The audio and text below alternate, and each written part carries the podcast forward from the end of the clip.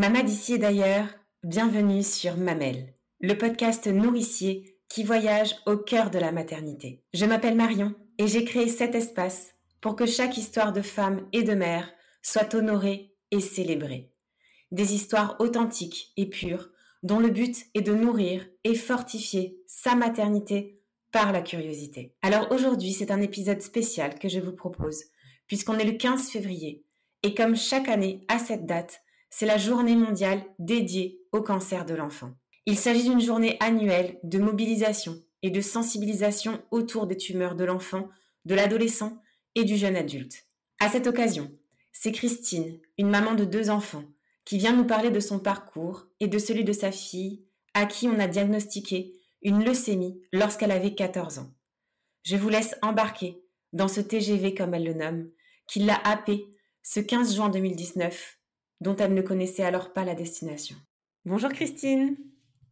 Bonjour. Je suis vraiment ravie de t'avoir aujourd'hui. Ça fait un petit bout de temps qu'on se suit sur Instagram et tu m'avais contacté il y a un petit moment. Euh, j'ai découvert euh, la femme que tu es, j'ai découvert la mère aussi que tu es à travers euh, ta page Instagram, ton site internet aussi et, et les nombreux posts aussi que tu publies. et aujourd'hui, en tout cas, on a décidé de faire cet épisode qui sort cette journée-là, le 15 février, qui est une journée qui est dédiée au cancer pédiatrique puisque ça va être le sujet euh, de, notre, de notre épisode ensemble, puisque tu vas venir nous témoigner, nous faire part euh, de euh, ton expérience, de l'épreuve qui vous a touché aussi au plus près avec justement le cancer de ta fille qui est la leucémie. Donc tu vas pouvoir nous développer et nous en parler plus en détail. Mais avant, je voulais juste partager quelque chose qui m'a beaucoup touchée parce que tu es une femme qui est extrêmement généreuse, euh, rayonnante et, euh, et, très touchante euh, à travers notamment aussi les livres, tes livres que j'ai pu lire, mais par toutes tes petites attentions qui m'ont beaucoup touchée. j'ai pu lire deux de tes livres et tu as pu mettre des attentions très émouvantes dans le petit colis que tu m'as envoyé avec notamment une magnifique aquarelle de mon logo, des attentions, des mots aussi dans chacun des, des livres. Et, et voilà, c'était pour d'emblée présenter la femme que, euh, que tu es. Et, euh, et je voulais t'en remercier en tout cas parce que euh, ça me touche beaucoup de pouvoir faire cet épisode aussi sur ce sujet aujourd'hui. Donc voilà, Christine, je te laisse te présenter d'abord, nous dire un petit peu qu'est-ce que tu fais et qui tu es, avant de parler et de rentrer dans le cœur du sujet. Eh ben merci Marion, je suis très très touchée par tout ce que tu viens de dire. C'est vrai que souvent on dit que je suis une femme aux multiples facettes. Ouais. Et c'est vrai que si j'ai pas toutes ces facettes, je m'ennuie. Mm. Donc actuellement, je suis euh, professeur des écoles en activité et euh, j'ai une mission aussi euh, syndicale à mi-temps pour aider les collègues parce que et surtout aussi, je pense que là, on est dans une émission où il y a des mamans. Oui. pour les mamans, ça n'a pas l'air aussi simple que ça d'être aussi une enseignante. Oui on a peut-être le temps, mais on n'a pas que le temps euh, qui, est avec nous. Et il y a tout ce temps mort qu'on ne voit pas. Donc voilà, j'ai depuis cette année aussi des missions euh, syndicales pour aider mes collègues. Et euh, sinon, je suis écrivaine, voyageuse, blogueuse, donc illustratrice. Et j'ai aussi beaucoup été, beaucoup pratiqué le coaching, coach mieux-être. Je suis micronutritionniste et nutrithérapeute professeur de PS et j'ai eu, avant d'être maîtresse, euh, une vie de danseuse et chorégraphe. J'étais professeur de danse et chorégraphe pendant 20 ans. Waouh, waouh, waouh, waouh. Voilà. mais c'est pas fini. En plus, c'est tellement long. Mais quand on va rentrer en détail, je pense que les gens vont encore plus saisir euh, cette fameuse personne multiple facette que tu es. C'est incroyable. Alors peut-être pour commencer, Christine, on va parler en tout cas du sujet qui nous réunit aujourd'hui, euh, qui est le cancer euh, qui a touché euh, ta fille. Est-ce que dans un premier temps, tu pourrais nous évoquer comment tu en as eu connaissance Comment vous en avez eu connaissance? Je suis séparée de leur papa, donc voilà, je suis divorcée. Et mes enfants revenaient de vacances de chez leur papa. Donc c'était les vacances de Noël. Ouais. Et et c'est drôle, enfin, je sais pas si. bon, les gens savent qu'on enregistre avant, hein, oui. mais euh, hier, c'était exactement le dixième anniversaire de l'annonce de sa maladie. Donc voilà, c'est quand même émouvant d'en parler. sûr. Et euh, donc Clara était fatiguée, hein, donc je lui ai dit, comme toutes les mamans du monde, t'inquiète coucher plus tôt. Et puis, euh, t'es allé chez ton papa, tu t'es encore couché tard, euh, parce que forcément, il se couchait plus tard chez le papa. Mm. Et, voilà, quoi. Donc, c'est tout, euh, pas plus. Va te coucher plus tôt. Et j'ai une amie médecin qui a dit la même chose à son fils, qui était complètement dans le canapé, toujours abachi, et qui lui a dit, mais bon sang, remue-toi, quoi. Et donc voilà, c'est vraiment une première impression qu'on avait tous et toutes. Et puis euh, Clara était sportive de haut niveau à la base. Elle faisait du triathlon. Euh, elle était dans Espoir française. Et euh, donc elle avait aussi euh, monté de créneaux d'entraînement. Je crois qu'elle en était à 15 heures semaine, 15-20 heures. Donc c'était beaucoup. Et, et, donc à ce moment-là, je lui ai dit, mais tu sais, après, bon, deux, trois jours après, je dis, mais tu sais, c'est normal, tu t'entraînes beaucoup, tu es fatigué, faut que tu te couches tôt, donc, et que tu... Et après, tu vas voir l'entraînement. Et elle est rentrée de l'entraînement. Elle dit maman, j'ai pas pu. On habitait en Ardèche, donc il y avait beaucoup de montées. Elle dit j'ai pas pu faire la montée. Euh, j'étais vraiment fatiguée, j'avais mal partout. Euh. mais toujours, je n'étais toujours pas inquiète. Parce que je pensais vraiment que c'était de la fatigue. il y avait, ouais, il y avait rien sur son visage qui montrait sur son corps. Elle était juste fatiguée. On entendait juste parler de fatigue. Et le lendemain, donc c'était le, ça a commencé donc du dimanche soir et là maintenant on est mercredi matin, jeudi matin pardon. Mm. Nous sommes jeudi matin et là elle se réveille, elle vient me voir, elle dit maman regarde j'ai des boules sur les jambes. Et là ça c'était par contre super impressionnant. Elle avait, vous savez quand, quand un enfant tombe par terre et qui se cogne la tête, souvent on dit ça fait un, enfin chez nous on dit ça fait un œuf de pigeon. Mm, ça fait tout de suite une grosse bosse. Et elle avait ça sur les jambes, elle en avait deux devant, deux derrière à chaque bas de jambe. Et, euh, et, là, je la regarde, je dis, mais Clara, tu vas pas aller à l'école, euh, on va aller chez le médecin. Elle me dit, non, euh, je vais à l'école. C'était une ado. Mmh. oui. Mmh. Et l'ado a dit, je vais à l'école. Le mmh. temps que je me retourne, elle était en train de prendre le bus. Et donc, moi, je vais au travail. Et j'étais directrice d'école hein, à l'époque. Ouais. Et j'arrive au travail et, et je sais qu'on devait accueillir des primo-arrivants. Enfin, c'est une école difficile dans laquelle je travaillais. C'était une école où il fallait vraiment aller travailler. Mm. Et, euh, et, dans ma tête, ça tourne. Enfin, tout ça se passe en, dix minutes où je dis aux collègues, écoutez, Clara est fatiguée, euh, je pense que je vais aller chez le médecin. Et les collègues, pas forcément contentes que j'abandonne le navire. Et qui me disent, oui, mais tout le monde est fatigué, c'est le mois de janvier, il y a les, épidémies, tout ça, euh, tu peux pas nous abandonner. Et au bout d'un moment, je me retrouve en larmes dans les bras d'une collègue dans ma classe. Et, euh, et elle me dit, euh, vas-y, quoi. Puis, enfin, on se dit, vas-y, moi, je lui dis, je peux pas rester là, je peux pas rester là, parce que je me disais, c'est le feu de Saint-Antoine, il y a, y a un truc avec son cœur. Enfin, je, là, à partir de ce moment-là, je savais que c'était, qu'il y avait quelque chose, mais quoi, on ne savait pas. Mm. J'imaginais jamais un cancer. Hein. Je vais la chercher au collège. Donc là, du coup, elle est parce qu'elle m'envoyait plein de messages. Oui, tu m'as laissé partir toute seule, il pleut. Enfin, hmm. un ado, quoi. oui, ouais, c'est sûr. Qui, qui, qui, comprend qu'il ne devait pas partir, mais qui. Donc, je vais la chercher. On va faire. On, avait quand même été la veille chez le médecin parce qu'elle avait des petits ganglions à la base du cou et je lui avais dit écoute, tu as peut-être la toxoplasmose, donc c'est bien. Pour moi, elle avait la toxoplasmose, elle était un peu fatiguée, on a des chats à la maison, donc c'était bien. Comme ça, quand elle aura un bébé, elle serait protégée. Mais vraiment, j'en étais pas plus que ça. Et on est allé faire la prise de sang. J'ai réussi à avoir un rendez-vous chez le médecin à midi et demi. On est allé voir le kiné parce qu'elle est allée chez le kiné. Euh, je m'étais dit peut-être en la massant, il a trop massé, ça fait des bosses. Enfin, on essaye de trouver tellement de choses. Bien sûr. Et euh, à midi et demi, je retourne chez le médecin et là, c'était incroyable parce que c'était pas le même médecin que j'avais vu d'habitude. Il, il, me demande, il ausculte, il ne dit rien. Hmm. Et euh, il me dit que c'est peut-être aussi la mononucléose. Et euh, il prend vraiment en compte, je m'aperçois qu'il prend vraiment, mais vraiment en compte la, fatigue de Clara. Hmm. Il prend vraiment en compte, il regarde ses jambes, il prend un post-it, il me dit c'est quoi le numéro du labo? Euh, il, a des tas d'actions euh, qu'il n'a pas d'habitude extrêmement rapprochées, c'est-à-dire jamais il n'appelle le labo pour avoir les résultats. Ouais, ouais. Voilà, après on est allé manger, impossible de faire à manger, on s'est retrouvé dans un petit restaurant chinois. On est rentré à la maison, Clara fatiguée est allée se coucher donc. Euh, Et à 15 heures, le téléphone sonne. Plusieurs fois, j'ai appelé une copine pendant ce temps-là. Et donc, euh, je raccroche parce que c'était un numéro, euh, enfin, c'était le numéro du médecin, mais je ne le savais pas puisqu'il n'appelle jamais avec son portable personnel. Hmm. Et voilà, il me dit Clara. Et l'annonce est assez. alors, je lui reproche pas du tout. Je sais qu'il y en a qui me disent oui, c'est violent.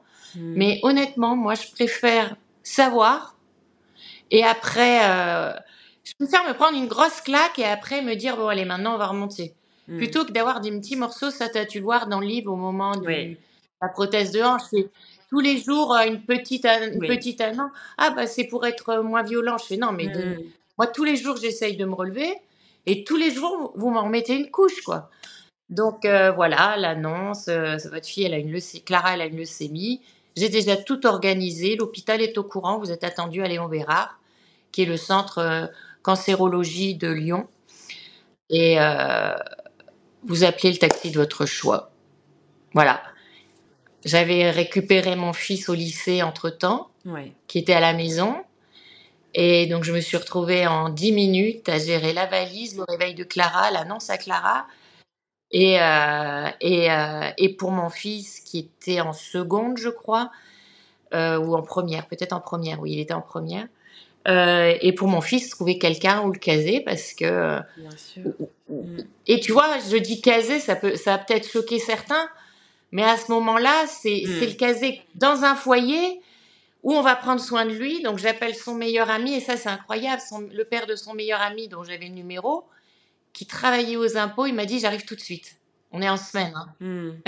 il a tout lâché, il est venu tout de suite, il est venu chercher Gauthier. Donc c'est vrai que c'est euh, en en quelques heures, tu te demandes ce qui se passe, mais en un quart d'heure, ta vie, elle a, elle a changé de cap. Et il y a un petit, un copain Clara là qui le dit, dit, qui était venu jouer à la maison, enfin qui était venu plusieurs fois à la maison, et qui dit mais Christine, je vois très bien ta porte quand tu dis je ferme la porte. Je sais très bien que plus rien ne se passera pareil derrière. Hmm. Il dit je visualise tellement ce moment, et je m'en suis aperçue après.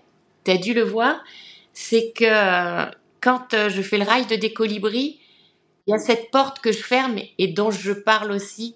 Je trouve que ces moments sont importants. À un moment, tu fermes la porte et tu sais que tout va changer. Oui, totalement. Et justement, sur euh, l'annonce euh, à Clara, comment, comment à ce moment-là, est-ce que tu lui annonces de la même façon un peu que le médecin te l'a annoncé? Ou euh, qu'est-ce que, quels sont les mots qui te viennent? Est-ce que tu arrives à penser à ce qui va sortir de ta bouche ou tu vas aussi, euh, aussi euh, franchement Oui. Je, je, réfléchis, je me, avant de rentrer, ben, toujours pareil, cette porte, d'ouvrir cette porte. Je me dis, mais qu'est-ce que je vais lui dire? Après, il faut savoir aussi que moi, leucémie, à cette époque-là, j'ai rencontré plein de gens hein, aussi. J'étais pas sûre. Enfin, le mot cancer n'était pas dans ma tête. Oui. Hmm. Le mot leucémie, maladie grave, oui. Hmm. Mais le mot cancer n'est pas apparu dans ma tête à ce moment-là.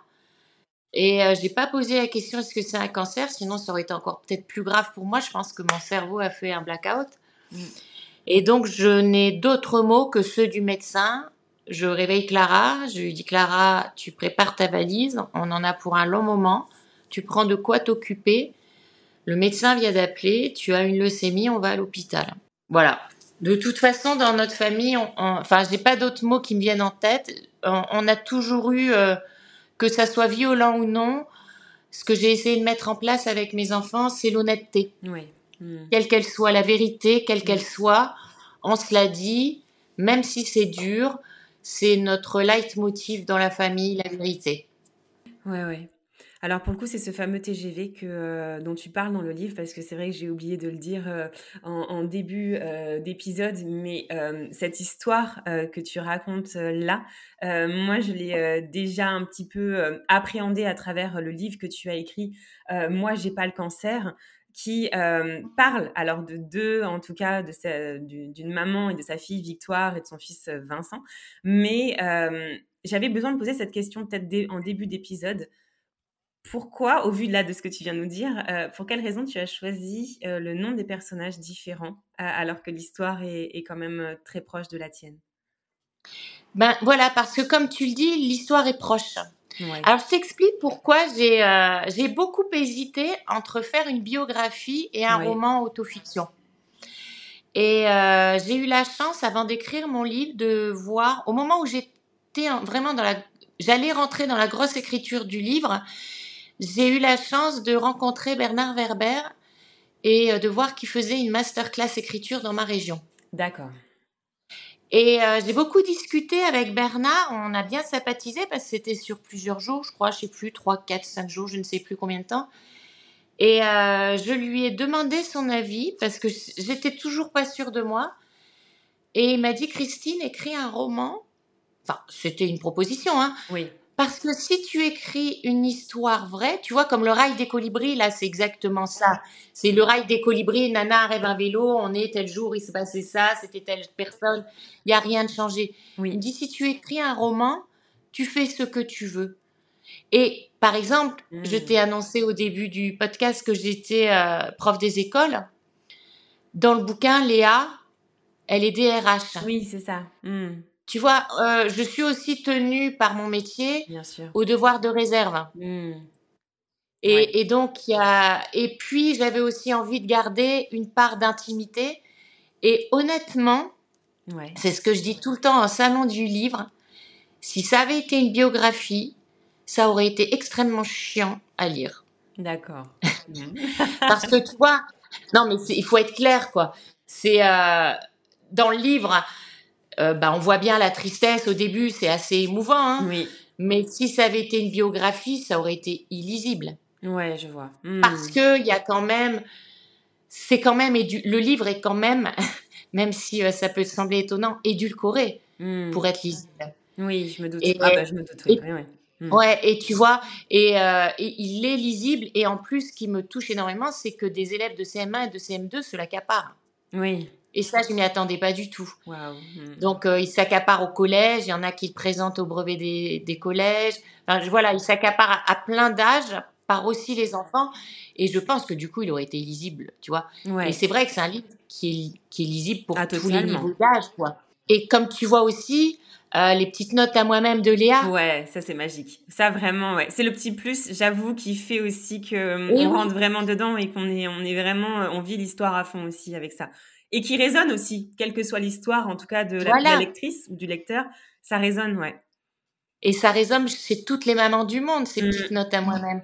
C'est ça. Et, euh, et, et, en fait, je ne peux pas dire, si ça avait été un roman, euh, le jour de l'annonce, note à moi-même, euh, blablabla. Bla, bla, bla, non, c'est beaucoup trop léger, tu vois. Ouais, totalement. Euh, note à moi-même, moi, quand, ben, tu vois, là, dans le taxi, quand j'annonce à son à mon ex-mari que Clara est malade et que je me fais encore pourrir parce que les médecins du sud sont tous des cons, mm. euh, et eh ben tu vois la note à moi-même c'est quand un parce que ça c'est important quand tu as quelqu'un qui t'appelle et qui te prend ton énergie, il y a la majorité des gens essayent de justifier, de continuer la discussion, ça dure des heures, à la fin on est vide. Mm. Or note à moi-même de Léa, il y a un truc tellement simple le bouton rouge. Et il y a même une note à moi-même que j'aurais pu mettre. Après, on le fait pas avec le papa de ses enfants parce qu'on sait jamais. Hmm. Si tu bloques, pourquoi tu t'obliges à recevoir une annonce à chaque fois? Moi, j'ai une amie, là, je lui ai dit, bloque, bloque hmm. les mails, bloque le téléphone, ne, ne fais plus en sorte qu'ils viennent t'importuner sur ton hmm. portable. Et toutes ces réflexions. En fait, tu veux que je t'explique les notes euh, à moi-même d'où elles viennent? Ouais quand j'écris un, un, livre, je m'attache, je l'écris pas pour moi, sinon ça s'appellerait un journal intime. Oui. Effectivement, pour le roman, ça serait illisible. Et, euh, et donc, en fait, je choisis. Euh, donc là, s'il y a des auditeurs qui sont intéressés, vous abonnez sur mes réseaux. Le prochain livre est en cours. Je choisis sur mes réseaux sociaux euh, des gens pour faire la bêta lecture. Ah. Donc tu vois, pour le roman, moi j'ai pas le cancer. Il y avait des gens du milieu médical, des gens du milieu non médical. Il y avait des gens qui avaient vécu la maladie. Il y avait des gens qui ne l'avaient jamais vécu. Il y avait aussi une dame qui avait perdu son enfant parce que je voulais être, euh, je voulais être lisible aussi par ces gens-là. Oui. Tu vois. Et euh, dans ces dans ces personnes, euh, il y a une une amie à moi que j'ai. Alors je choisis très peu de gens que je connais. J'aime bien que ce soit des gens que je ne connais pas aussi. Donc, ils mmh. signent un contrat, etc. Hein. Et euh, j'avais une amie à moi que j'avais choisie parce que je savais que si elle avait eu envie de me dire, Christine, c'est de la merde ton truc, elle me l'aurait dit, et comme ça. Hmm, elle aurait même pas mis tes formes et tout. Mais on a besoin de personnes comme ça aussi. Hein. Comme ça. et j'avais besoin, comme on dit, il faut hmm. être lu par ton meilleur ennemi. Parce que du coup, tu sais exactement tous les points faibles de ton livre. Ouais. Et euh, donc j'aimais bien parce que tous les jours, elle mettait des post-it sur les réseaux sociaux. Euh, il est 2 heures du matin, euh, je n'arrive pas à le lâcher. il est super bien écrit, merci. par contre, je t'en veux, je, je, dois me lever à 6 heures, je vais être fatiguée. donc tu vois, c'était c'était comme ça tout le temps. Et après, quand donc j'étais très contente. Hein. Et après, quand on fait toujours un point téléphonique d'une petite heure avec la personne qui a lu, pour que je puisse faire les éventuelles modifications. Et elle me pose une question, elle me dit, Christine, pourquoi as-tu écrit ce livre? Bah, Je dis, écoute, euh, ça se voit quand même, je l'ai écrit euh, pour partager, pour aider les gens, pour leur donner des conseils, etc., etc. Elle fait, bah écoute, ça se voit pas. Je fais, comment ça, ça se voit pas? Elle me dit, non, ça se voit pas. C'est un livre comme tout le monde, c'est un témoignage parmi tant d'autres ton livre, il sert à rien. Mmh. Et, euh, et euh, là, tu vois, je, je les remerciais, hein, parce qu'en fait, c'est aussi ce que j'attendais, tu vois. Oui, bien sûr. Mmh. J'attendais pas euh, qu'on me dise il est bien, il est beau, tout va bien. Il y avait forcément, je voulais l'améliorer. Donc, je repars avec ça. On était fin juin. Et je passe tout mon été avec ça dans ma tête. Et je ne pouvais plus toucher mon livre. Je n'y arrivais pas à le corriger hmm. parce que ça m'angoissait terriblement. Et un jour, je, pendant cet été, je me vois sur un transat à Marrakech et je lisais euh, Virginie Grimaldi et euh, qui écrit aussi des bouquins pour aller, euh, voilà, pour faire réfléchir les gens quelque part sur leur histoire. Et là, je dis non, mais bien sûr, elle a fait comme moi. Son livre, il sert à rien. Avec tout le respect que j'ai pour Virginie, que j'adore, hein. j'adore ses livres. Et je me suis dit, mais c'est ça, non, mais bien sûr. Et d'un seul coup, les notes à moi-même me sont venues dans la tête. C'est ça qui te manque. Il faut que les gens, ils puissent avoir quelque chose qui les guide tout le long. Note à moi-même, il faut faire ça. Note à moi-même, n'oublie pas. Note à moi-même, hmm. fais parler ton cœur. Note à moi-même, euh, euh, je sais pas, enfin je sais, je les connais pas par cœur, mais voilà, les petites notes à moi-même. Hyper important. Et c'est de là que c'est venu. Donc, je suis rentrée, j'ai repris le manuscrit. Je crois qu'en deux jours, j'avais tout corrigé. J'avais fait toutes les notes à moi-même, que j'avais réfléchi. Et, et là, je me suis dit, j'ai été plus loin dans mon raisonnement parce que je voulais un outil. Je voulais créer un outil de vie qui puisse accompagner chacun et chacune. Hmm.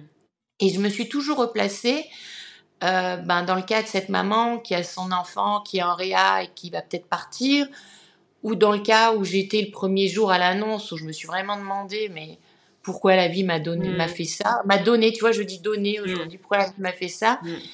Et euh, donc c'est de là que je me suis dit, je vais créer le petit agenda perpétuel du mieux-être où dedans, il y a les petites notes à moi-même, certaines, les positives en tout cas, et qui permettent de euh, guider quelqu'un parce qu'en fait, elles sont inspirées des recherches en neurosciences. Mmh. Je travaille aussi sur les neurosciences et voilà, je n'avais pas pensé tout à l'heure. Et en fait, euh, euh, les neurosciences nous disent aujourd'hui, les recherches en neurosciences nous disent que on est capable aujourd'hui de programmer notre cerveau pour euh, aller vers notre mieux-être ou pour aller vers nos objectifs. Hmm. On est né dans une, euh, dans une société, dans une famille, on a eu un entourage scolaire, professionnel, qui ont façonné euh, les personnes qu'on est hmm. aujourd'hui. Hmm. notre alimentation, notre rythme de vie, enfin tout ça. et, et, quelquefois, on entend, tu vois, des gens qui disent oui, mais de toute façon, je suis né comme ça. Et en fait, les recherches en neurosciences nous disent que nous pouvons programmer notre mm. cerveau, nous pouvons le reprogrammer. Et c'est dans cet esprit qu'ont été créées les notes à moi-même euh, dans le roman Moi j'ai pas le cancer et les notes du colibri dans Une nana rêve un vélo mm. et donc l'agenda perpétuel du mieux-être pour que chacun puisse se dire ben non, euh, tout n'est pas fichu, je peux me reprogrammer. Par contre, il faut savoir alors c'est toujours pareil, les recherches en neurosciences qui le disent, hein, c'est pas moi, pour changer une habitude de vie, donc c'est ce que je faisais dans mes coachings, pour changer une habitude de vie, il faut 3 à 6 mois. Donc euh, toutes les bonnes résolutions euh, de début d'année, oui c'est mort. Il faut qu'elles en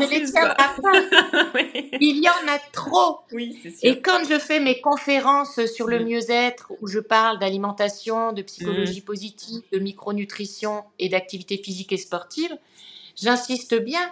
Je dis aux, gens qui sont là, qui m'écoutent, à la fin, ils ont entendu plein de choses. Il y en a, ils ont envie d'en prendre plein. Je leur dis, vous n'en choisissez qu'une ou deux et tant que ces deux euh, missions, tu vois, c'est un peu aussi l'objet du bullet journal hmm. ou euh, que tu as vu sur euh, TikTok, hmm. c'est que bah, moi aussi j'ai besoin de me structurer et je me suis dit ça peut être un bon outil pour partager aux gens et pour structurer un petit peu chacun.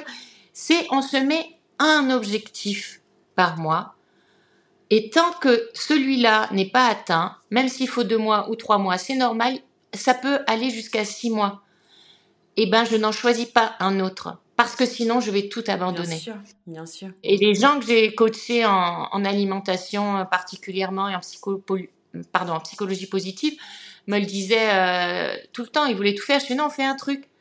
Et au bout de deux, trois ans, c'était tellement ancré que quand je leur disais, bah écoute, ça tu peux laisser, bah, bah non, maintenant j'aime bien.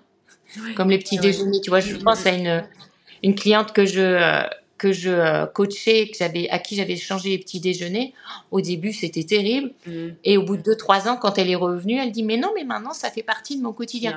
Donc tu vois, c'est vraiment, mm. il faut vraiment ce temps et il est normal. Alors justement, là, tout ce que tu viens de dire, euh, cette philosophie aussi et cette approche aussi euh, de la vie, est-ce que tu l'as eu après?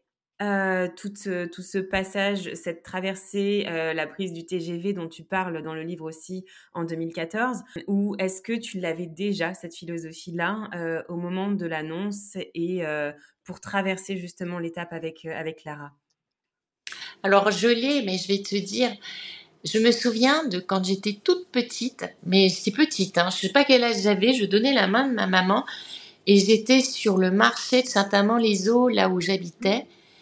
Et euh, je me vois dans ma tête déjà en train de me dire, euh, moi je veux que ça change. Je veux, euh, j'avais, je pense que j'ai toujours eu ça en moi en essayant de positiver, en essayant d'aller vers le mieux, en essayant de distribuer de la bienveillance, de, de se dire, bon ben oui, il nous est arrivé des coups durs, mais on n'est pas obligé de donner des claques à tout le monde derrière. Hmm. Je pense que vraiment, je l'ai depuis très longtemps ancré en moi. Euh, après, j'ai aussi eu, alors je ne suis plus du tout euh, catholique pratiquante aujourd'hui, mais quelque part j'ai eu une éducation un peu religieuse, à la messe le dimanche, et je sais que après tout ce qu'on peut critiquer de toutes les religions ou pas, euh, je ne sais pas, mais à la base, il y a quand même des discours bienveillants. Hmm. Je veux dire, si on parle de n'importe quelle religion, à la base, il y a beaucoup de bienveillance. Hmm. Et, moi, ça, ça me parlait beaucoup, la bienveillance. Hmm. Donc, c'est aussi euh, quelque chose qui, m'a toujours parlé. Je pense que ce qui s'est renforcé avec cette maladie, euh, c'est euh, encore plus de profiter de l'instant présent. Tu vois, le rail de décolibri, une nana rêve un vélo, je me pose la question euh, souvent, est-ce que si Clara n'avait pas été malade, est-ce que j'aurais osé faire un truc aussi dingo? Hmm. Je ne sais pas. Tu vois, je, je ne sais pas. Je peux pas le dire parce que voilà, ça n'arrivera hmm. jamais. Mais, mais, je me dis qu'il y a plein de choses que je fais aujourd'hui et je le fais parce que mais demain, pour qui que ce soit, tu sais pas ce qu'il y aura demain. Et, et, on voit des gens qui... Moi, aujourd'hui, maintenant, donc euh, j'ai 54 ans, hein, je vais avoir 55 à la fin de l'année. Et, euh, et, je me dis, on, on, et on le voit là, il y a eu des allocutions un peu euh, médiatiques, mais on, on, on, parle beaucoup de matériel. Hein. Être ou avoir, c'est, tu mm. vois, c'est c'est ça aussi la question. J'ai ça, j'ai ça et où est-ce que je suis Hmm. Et, et, je pense que le je suis aujourd'hui a encore beaucoup plus d'importance pour oh moi. Tu vois, aujourd'hui, je n'ai plus de maison. J'habite dans un appart, un HLM, hmm. et j'en suis tellement contente.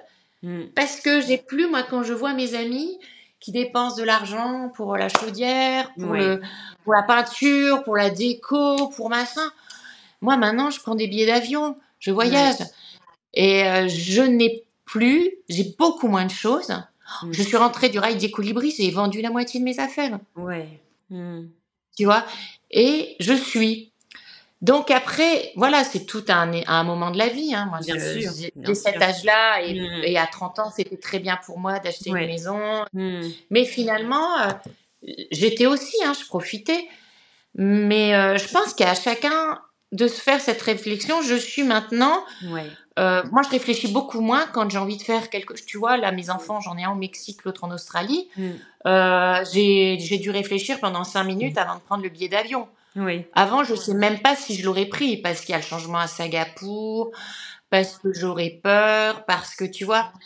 Et, puis partir en vélo, mais, mais non, quoi.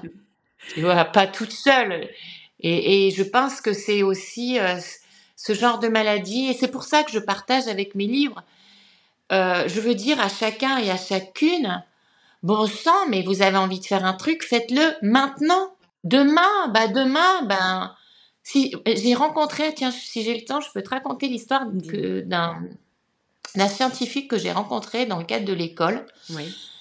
Il me dit, donc il était à la retraite, hein, donc je pense que quand je l'ai rencontré, il devait avoir entre 65 et 70 ans, et il faisait des, intervention en classe sur euh, l'astronomie, l'astronomie, oui. Et euh, il me dit, moi j'ai tout vendu. Hmm. J'ai tout vendu parce que je suis encore valide et euh, j'ai trois enfants. Et tous les deux ans, je paye à mes trois enfants, avec leurs femmes et leurs enfants, un voyage incroyable. Hmm. Il dit, tu vois Christine, on a dû en faire quatre ou cinq. Et euh, cette année, c'est le dernier. Après, je n'ai plus d'argent, je n'ai plus d'économie, mais c'est pas grave, on l'aura fait. Et je me souviens que cette année-là, il leur payait un safari. Wow. Donc toute la famille, je sais pas, il devait être une quinzaine, et il payait à tout le monde le safari. Il dit, tu vois ça, ça va leur faire des souvenirs. Et moi, un jour, je vais partir, mm. et ils n'oublieront jamais ces moments-là. Qu'est-ce qu'ils ont besoin d'argent? L'argent. et, je trouvais ça fantastique, tu vois. Ouais, c'est vraiment beau, c'est puissant, c'est émouvant aussi, c'est sûr. Ouais, tu vois, ça donne les larmes aux yeux. Ah, vraiment, vraiment, c'est euh, c'est très très fort euh, et, ça résonne beaucoup. Et c'est vrai que tes livres transpirent aussi euh, ce que tu dis, le je suis, et vivre l'instant et le moment présent, parce que c'est vrai que c'est quelque chose aussi, c'est une phrase qu'on entend très très souvent et beaucoup, en tout cas aujourd'hui. Mais euh, de par ton expérience et de par ton histoire, on en saisit vraiment euh, encore plus en fait euh, la, teneur. Peut-être Christine, on nous allons revenir là où est-ce qu'on s'est arrêté sur l'après l'annonce pour aussi continuer de sensibiliser sur le sujet phare de l'épisode, la leucémie de ta fille. Est-ce que tu pourrais revenir sur l'accompagnement, un petit peu le, le, le, le process qu'il y a eu à partir du moment où vous rentrez dans ce centre de cancérologie?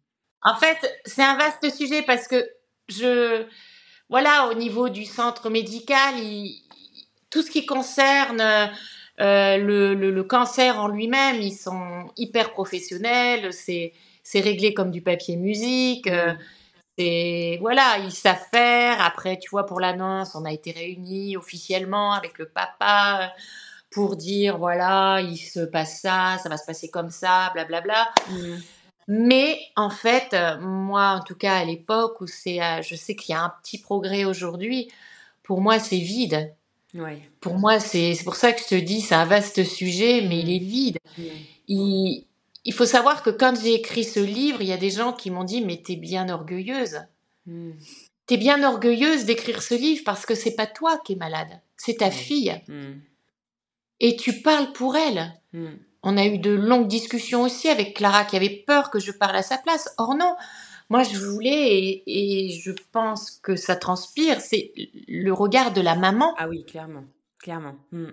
C'est la maman et, j'ai donc passé une nuit complète à lire à Clara le livre car elle n'est pas capable de le lire aujourd'hui en tout cas. Et parce qu'elle avait peur que j'ai parlé pour elle. Et à la fin, elle est partie se coucher. Elle me dit, mais en fait, tu parles que de toi. J'ai oui, je, je parle que du rôle de la maman. Parce que je ne peux pas parler à sa place. Je ne sais pas ce qu'elle avait vécu. Et, euh, et donc, euh, même là, il n'y a pas de groupe de parole, on n'avait pas de lieu pour se retrouver. Euh, je me lavais dans les toilettes. Enfin, je me lavais, je me brossais les dents dans les toilettes. Hmm. Je, me, je me douchais euh, dans l'espace où il y a tous les lits médicaux des enfants pour se doucher. Hmm. on a que la cafette, le relais H, et puis dehors, la cour, où il y a tout le monde qui se rejoint. L'accompagnement psychologique.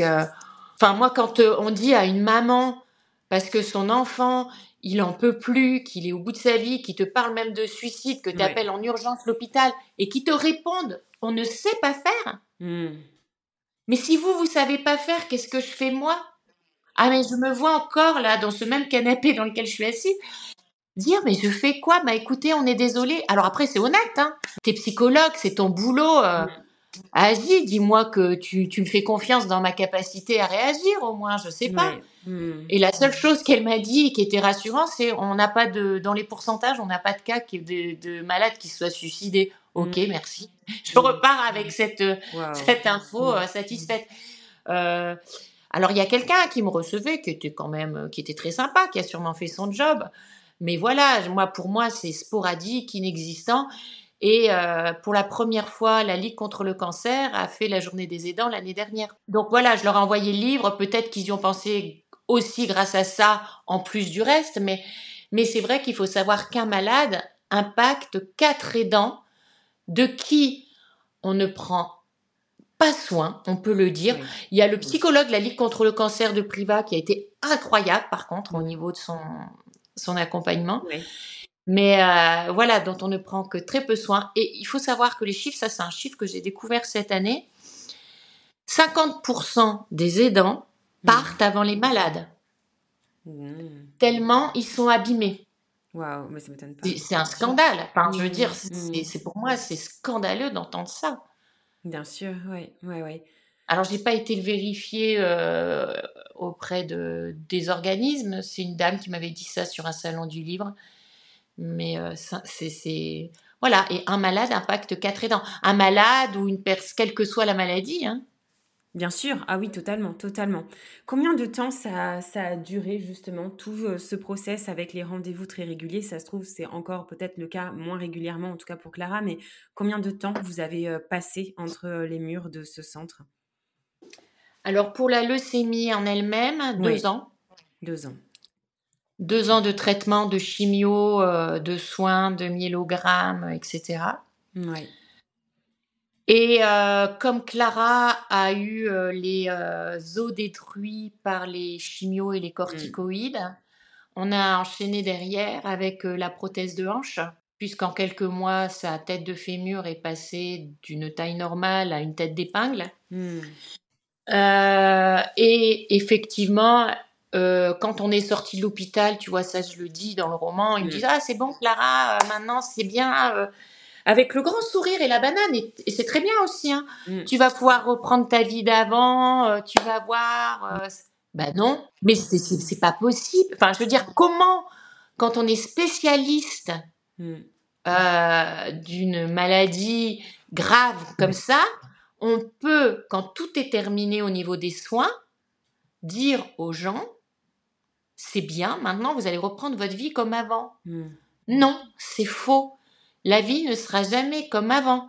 Et je ne parle pas de la fertilité, hmm. et je ne parle pas des douleurs à 9 sur 10 aujourd'hui, et je ne parle pas de toutes les opérations que je lui fais faire aujourd'hui pour soulager ses douleurs hmm. et qui ne sont pas remboursées. Euh, et, et, là, j'étais avec une maman d'une jeune fille cette semaine pour toute autre chose, hein, parce qu'elle me suit sur les réseaux et c'était pour euh, travailler dans l'événementiel, donc elle voulait des conseils d'orientation.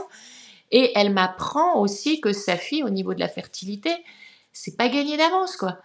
Donc euh, non, la vie ne sera jamais comme avant. C'est pas grave. Je veux dire, c'est comme ça, mais qu'on dise aux gens quand ils sortent, voilà, bravo, tu as réussi, tu as été forte, voilà, tout ça, ok, très bien. Mais qu'on dise, voilà, Euh, il va falloir t'adapter. Il y aura sûrement des points où il faudra que tu sois vigilante, je ne sais pas. Mais il faudrait qu'il y ait ce discours qui puisse être euh, aidant, parce qu'après, du coup, quand toi tu te retrouves tout seul en disant tiens, bah non, la vie elle est pas comme avant quoi. Déjà ta fille elle a mûri, pas comme les autres de son âge, donc il y a des trucs qu'elle comprend pas que les autres, voilà, mm. limite, quelquefois, elle peut les trouver euh, un peu gamins, quoi. Mm. Et il y a une maturité, il y a des choses qui, puis même pour moi, maman, enfin, je veux dire, alors, et en positif, hein, aussi, attention, Marion, c'est pas forcément, mm. tu vois, ça peut être aussi, c'est, enfin, je veux dire, ce que je disais là tout à l'heure, bah, tu regardes, tu as envie de partir en voyage, 15 jours avant, tu prends ton billet d'avion. Moi, mm. je préfère partir en voyage que m'acheter cinq pots de peinture, quoi. Non, mais c'est intéressant ce que tu dis parce que si, si, si j'entends bien, c'est que une fois que c'est terminé, et même pour ces, parce que c'est une jeune femme, hein, elle, sort de là en, jeune femme. Donc, effectivement, il y a, y a, tout l'après avec cette question de la fertilité aussi qui est, un, qui est vraiment euh, très intéressant et qui est central aussi dans la vie d'une femme.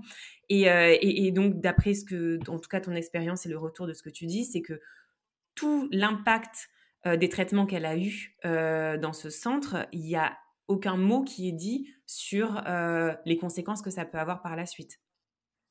Pour nous, en tout cas, rien. C'est quand on est arrivé à Montpellier et elle avait encore tous les six mois un rendez-vous avec l'oncologue. Oui. C'est l'oncologue d'ici qui a dit mais il faudrait bien qu'elle voit. Alors il n'avait même pas parlé gynéco, hein, il avait parlé d'une endocrinologue. Ah oui, bon, finalement, on est allé, quoi. Enfin, elle y est allée toute seule parce que bah, là, elle avait 18 ans et demi, tu vois, donc elle était, elle se sentait grande et elle voulait y aller toute seule. Elle est revenue en larmes dans un état décomposé. On lui a dit qu'elle aurait jamais d'enfant. C'est un scandale. Donc nous, on y est retourné à deux. Et la dame, en plus, la dame, la docteure, hein, euh, qui nous dit, mais quand même, vous devriez le savoir que tel chimio hein, euh, sur la fertilité. Je fais, bah non, écoutez, moi, je suis désolée, c'est pas mon métier. Moi, je suis prof des écoles. Je ne sais pas que tel chimio impacte la fertilité. Vous ne pouvez pas me dire ça, mais on s'est fait carrément engueuler. C'est un scandale. C'est pour moi, c'est c'est terrifiant. Et en fait, plus tard, en plus, on Clara finalement, parce que je me suis renseignée, etc. Et on s'est aperçu qu'elle n'était que, que en fait, il y avait un impact, mais pas aussi violent. Et voilà, elle a fait tout un travail de préservation derrière. Euh, avec ce qui restait pour, euh, pour plus tard. Mais, euh, mais en plus, avec une information fausse. Et combien de fois, alors j'ai pas pu tout mettre, c'est pour ça que je te dis, le livre, c'est pas non plus une biographie. C'est, quand je l'ai écrit, je me suis dit, je me suis posée aussi face à moi-même, comme pour le prochain que je fais qui sera sur les violences faites aux femmes. Qu'est-ce qu'on retire qui peut être impactant et qui puisse aider aussi chacun et qui puisse donner du mouvement? Hmm. Donc ça servait à rien, tu vois, par exemple dans le bouquin, de dire que pendant dix fois, je me suis battue avec une secrétaire médicale pour telle ou telle chose. Hmm. Euh, une fois ou deux suffisent. Tu vois, c'est aussi en ça que c'est un roman, parce que, je, enfin voilà, si ça avait été une biographie, franchement, ça aurait été chiant à lire, parce que hmm. au bout de la dixième fois, ça intéresse plus personne. Mais attention, à côté de ça, je, veux le redire maintenant, euh, le personnel médical, en général, à 90%, est extrêmement euh, présent. Hein. Il est et je les remercie de tout mon cœur. Alors pour le coup, la question c'était aussi, euh, là on je parlais de toi, euh, tu parlais notamment du suivi psy, euh, mais à ton égard en tout cas en tant que mère, mais est-ce que Clara, elle, a bénéficié d'un type d'accompagnement similaire à un soutien psychologue ou pas? Alors elle l'a refusé à l'hôpital, elle avait 14 ans, ouais. et comme elle l'a refusé, ben, ils n'ont pas insisté. Et là, je leur en veux beaucoup. Parce que, euh, enfin, je leur en veux. Moi, mon avis, c'est même pas que je leur en veux, tu vois, c'est que moi, mon avis, c'est que le soutien psychologique, euh, ça devrait être autant obligatoire que une chimio. Parce que ça fait partie du bien-être. C'est-à-dire qu'on pourrait imaginer que euh, à chaque fois qu'ils vont à l'hôpital sur une semaine, il y ait un groupe auquel ils soient autant obligés d'y aller que de prendre une chimio. Hmm. Ça fait partie, on parle bien de maladie mentale. Alors je ne dis pas que tous les gens qui ont des cancers sont, ont des maladies mentales, mais il y a une souffrance. Bien sûr. On ne peut pas dire qu'il y a un seul malade qui n'a pas eu de souffrance. Et pour moi, ça devrait faire partie euh, du protocole de soins complètement. Et, y a, et c'est donc à ce moment où ça a été très très dur psychologiquement pour Clara, où je leur ai dit, je veux maintenant, j'ai dit, je m'en fous. Ah, j'étais énervée. Hein. en fait, c'est ça aussi, c'est que des fois, il y a des choses qui me semblent tellement injustes et tellement au fond de moi, que même si je souffre, je suis en colère, quoi. Et j'ai été les voir, je leur ai dit, je m'en fiche. Je veux que la psychologue, à chaque fois qu'on y va à l'hôpital, elle s'assoit, elle dit, oui, mais votre fille, elle part pas. Je dis, je m'en fiche. Hmm. Elle reste une heure assise à côté d'elle. Si elle parle pas, ben elle parle toute seule. J'en sais rien. C'est son métier, ça n'est pas le mien. Je veux qu'elle aille la voir. Donc du coup, elle allait la voir. Je pense qu'il y a eu des petits liens, des petites choses. Et après, euh, quand on est arrivé sur place, elle a choisi quelqu'un euh, dans la ville où on habitait, où, où elle allait la voir. Et moi, j'ai un peu exigé ça. Hmm. Alors, les, les, personnels du, du monde médical, euh, psycho, me disaient on peut pas imposer à quelqu'un. Et j'ai peut-être tort, hein peut-être qu'il y en a là qui en écoutant vont dire mais c'est n'importe quoi. Euh, mais mais quelqu'un qui est en souffrance, comment il peut avoir la lucidité aussi pour dire bah j'ai besoin de personne?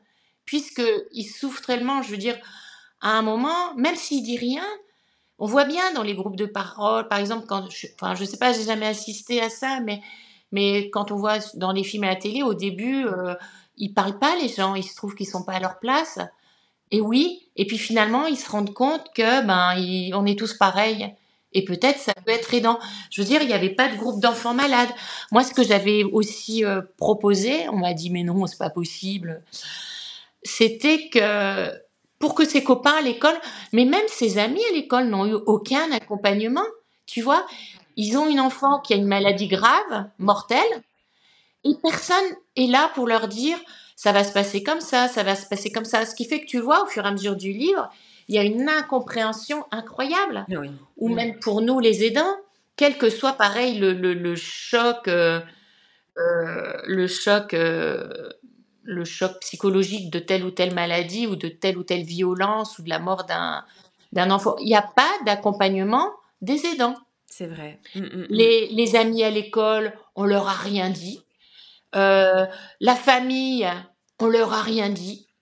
Les amis, démerdez-vous avec. Hmm. Ce qui fait que on s'aperçoit, et ça les gens me le témoignent beaucoup et me remercient aussi pour ce livre, euh, les, les, gens autour ne savent pas. Moi j'ai beaucoup de gens qui achètent le livre et qui en achètent trois ou quatre. Oui. Pour l'offrir à la famille ou pour l'offrir aux amis.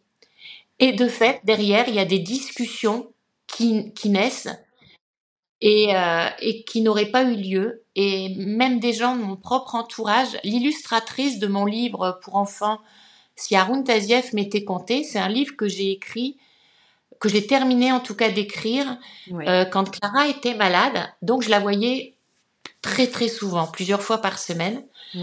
Et quand elle a lu le roman, elle m'a dit, Christine, on se voyait tous les jours. Enfin, voilà, c'est ce qu'elle m'avait dit. On ne voyait pas tous les jours, mais voilà, on était du même village.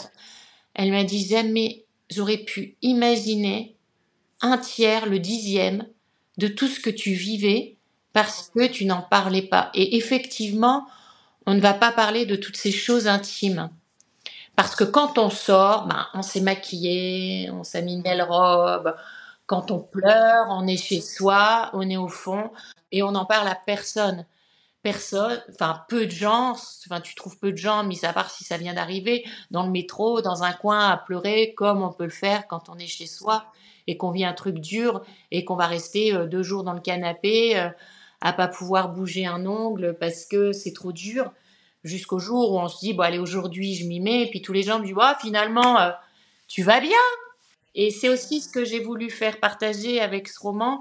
Et même avec le nana, tu sais, une nana à vélo, il y a des amis sportifs qui m'ont dit Ouais, c'est chouette, tu vas montrer que tout va bien, que c'est super, le vélo. Je dis Bah non. Moi, le premier jour, je me suis retrouvée assise par terre. Ça C'est le moment qui fait rire tout le monde, mais, mais au moment, je rigolais pas. Hein. Oui, c'est sûr. assise par terre, le vélo cassé, oui. euh, dévoré par les moustiques, en train de pleurer et en train de me dire mais qu'est-ce que tu fous là? Oui, c'est ça. et, et, et, et qui j'aurais été pour dire ah mais c'est génial, j'ai réussi à réparer mon vélo. Oui, j'ai réussi, j'ai trouvé au bout de... Mais, mais j'aurais été qui pour dire bah non, euh, je, m'en suis sortie et c'est génial. Oui, c'est génial. Et tu vois, c'est aussi pour ça que j'ai écrit ce roman. Moi, j'ai pas le cancer. Parce que j'en avais marre aussi d'entendre les gens qui disent oui, je suis. Et c'est très bien, hein attention, c'est très bien, il faut le faire. Mais à force de dire je suis une warrior, euh, j'y mmh. arrive, euh, euh, maintenant c'est génial, on en oublie, et c'est aussi, enfin, c'est aussi une des raisons pour lesquelles les gens me remercient pour ce bouquin, on en oublie tous ces moments tellement difficiles. Mmh. Et, et c'est chouette de montrer qu'on est une société de warriors, c'est super bien. Sauf que du coup, moi, ce qui me dérange, c'est que quand on est faible, on a l'impression que nous, on est mauvais parce qu'on est faible et parce qu'on a pleuré et parce qu'on n'est pas bien. Et pourtant, et en plus, à cette, euh, avec cette société Instagrammable euh, ou sur les réseaux, on montre que ce qui est chouette. Exactement. On se dit, bah, ça alimente beaucoup cette, cette image. Et tu vois, et alors je dis pas, tu vois bien sur mes réseaux, j'ai pris le parti de pas montrer tout ce qui est négatif. Hein. Donc je ne parle jamais ou très peu de quand euh, quand je suis triste, ça. Mais dans les livres, je peux me le permettre, c'est différent. Et, je trouve que c'est important de dire, bah oui, c'est dur. Mais on peut y arriver. Et comme je j'avais lu le livre de Philippe Labro, tomber 7 et se relever 8, bah oui, tu vas t'étaler par terre. Et ben l'important, c'est pas que tu te sois étalé, c'est que tu restes le moins longtemps étalé possible. Et que tu puisses te relever et dire bon bah tant pis, même si aujourd'hui j'ai levé que le petit doigt, demain je lèverai la main, après-demain je m'assoirai, euh, après après-demain je mettrai mon rouge à lèvres et puis dans une semaine je sortirai avec le sourire aux lèvres. Et forcément que les gens qui te voient ce jour-là parce que tu n'as justement pendant toute la semaine d'avant fait un blackout total avec tout le monde, tu ne parles que quand tu es bien et, et c'est très bien. Mais je pense que c'est pour ça aussi ces livres, pour, pour que chacun se sente conforté dans... Beaucoup de gens m'ont dit, mais même des gens qui ne vivaient pas le cancer, hein, je veux dire en général.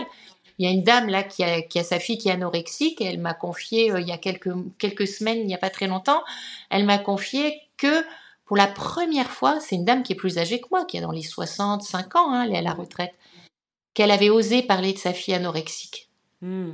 Aussi. Sans culpabiliser. Mmh, tu vois mmh. et, euh, et, je pense qu'il est important de dire, et je pense aussi à une dame euh, qui est dans un hôpital au Canada, où le livre a été partagé aussi au Canada, et qui m'a remercié en me disant, qui m'a envoyé un message très émouvant en me disant merci, je me sens enfin moins seule, ce que je ressens, d'autres le ressentent aussi. Alors que les médecins lui disaient, mais attendez madame, hein, vous allez peut-être euh, vous bousculer un petit peu et vous tenir, quoi. Ça suffit d'être déprimé. Et tu vois, ce qui est aussi important, ce que j'ai partagé dans le livre, c'est que certains me prenaient pour dépressive. Je n'étais pas dépressive. Et c'est pour ça que j'ai eu un psycho, le psycho de la Ligue contre le cancer, euh, que je remercierai jamais assez. Il me disait, mais non, il dit, vous n'êtes pas dépressive, vous vous prenez une claque. Donc euh, forcément, à chaque fois qu'on prend une claque, ouais, ouais, les mots ont un sens. On s'étale, quoi. bien sûr. Et après, on retourne. Il dit non, c'est pas du tout ça la dépression. La dépression, c'est je suis dans le canapé, je bouge pas. Je ne sais pas, je ne sais pas faire, même à manger. Ça, c'est la dépression. Quel était ton échappatoire, euh, Christine, au cours de cette période? Est-ce que ça a été le sport? Euh, parce que tu disais tout à l'heure qu'il n'y avait, il y avait pas grand-chose en définitive pour pouvoir se retrouver, la cafétéria, le réseau, tout ça. Enfin, il n'y avait rien en tout cas qui pourrait te faire sortir un petit peu du contexte. Qu'est-ce que tu as trouvé ou mis en place pour par moment sortir un petit peu de, ces murs? Donc, tu vois, c'est pour ça aussi que je dis que si ça avait été un, une, une, biographie, ça aurait été chiant à lire, parce que moi, les six premiers mois, je n'ai rien fait quasiment. C'est-à-dire que j'étais scotchée à ma fille. À l'hôpital, j'étais assise devant sa chambre quand elle dormait. Je ne la quittais pas un instant. J'avais l'impression que si je la quittais un instant, il allait se passer un truc de grave. Et donc, euh, une des premières choses, ça a été les parents. Alors, il y a eu mes amis, hein, bien sûr, euh, le club de sport. Ils ont été absolument incroyables, mais vraiment. Hein. Il y a eu un élan de solidarité euh, incroyable avec le club de triathlon de Priva, le Tri 07. À ce moment-là, le président, ils ont fait une association, ils ont été magiques. Ils ont créé des bracelets On t'aime fort Clara. Et euh, ça a été incroyable parce qu'ils en avaient fait 200 pour les gens du triathlon et puis quelques amis. ils en ont vendu des milliers. Il y a eu des partages. Il y a une, une jeune fille qui a créé une page Facebook On t'aime fort Clara. Il y a eu des partages incroyables. Il y a un post euh, qui s'appelait parce que j'ai quand même été un peu massacrée quelquefois parce que les gens me disaient ah, c'est bon, ta fille elle est grande, elle peut aller en chimio toute seule. Euh, c'est bon, le taxi vient la chercher. Euh, Christine, elle prend des vacances sur le dos du cancer de sa fille. Je me doute qu'il y a toujours ce genre de, paroles, quel que soit C'est un peu énervant, tu vois. Et un jour, très très énervée, j'ai fait un post sur les réseaux sociaux qui s'appelait Moi j'ai pas le cancer, qui racontait un petit peu ben, les dessous du livre. D'ailleurs, il est dans le livre, hein, le post. Et d'un seul coup, j'entends mon téléphone qui fait bip, bip, bip, bip, bip, bip, bip. Je me dis, mais qu'est-ce qui se passe? Et en fait, partager, liker des milliers, des milliers de fois des coms qui disaient, Christine, faut que tu écrives, tu sais écrire, euh, il faut que tu partages, blablabla, blablabla. Bla. Donc, il y a vraiment eu les réseaux sociaux.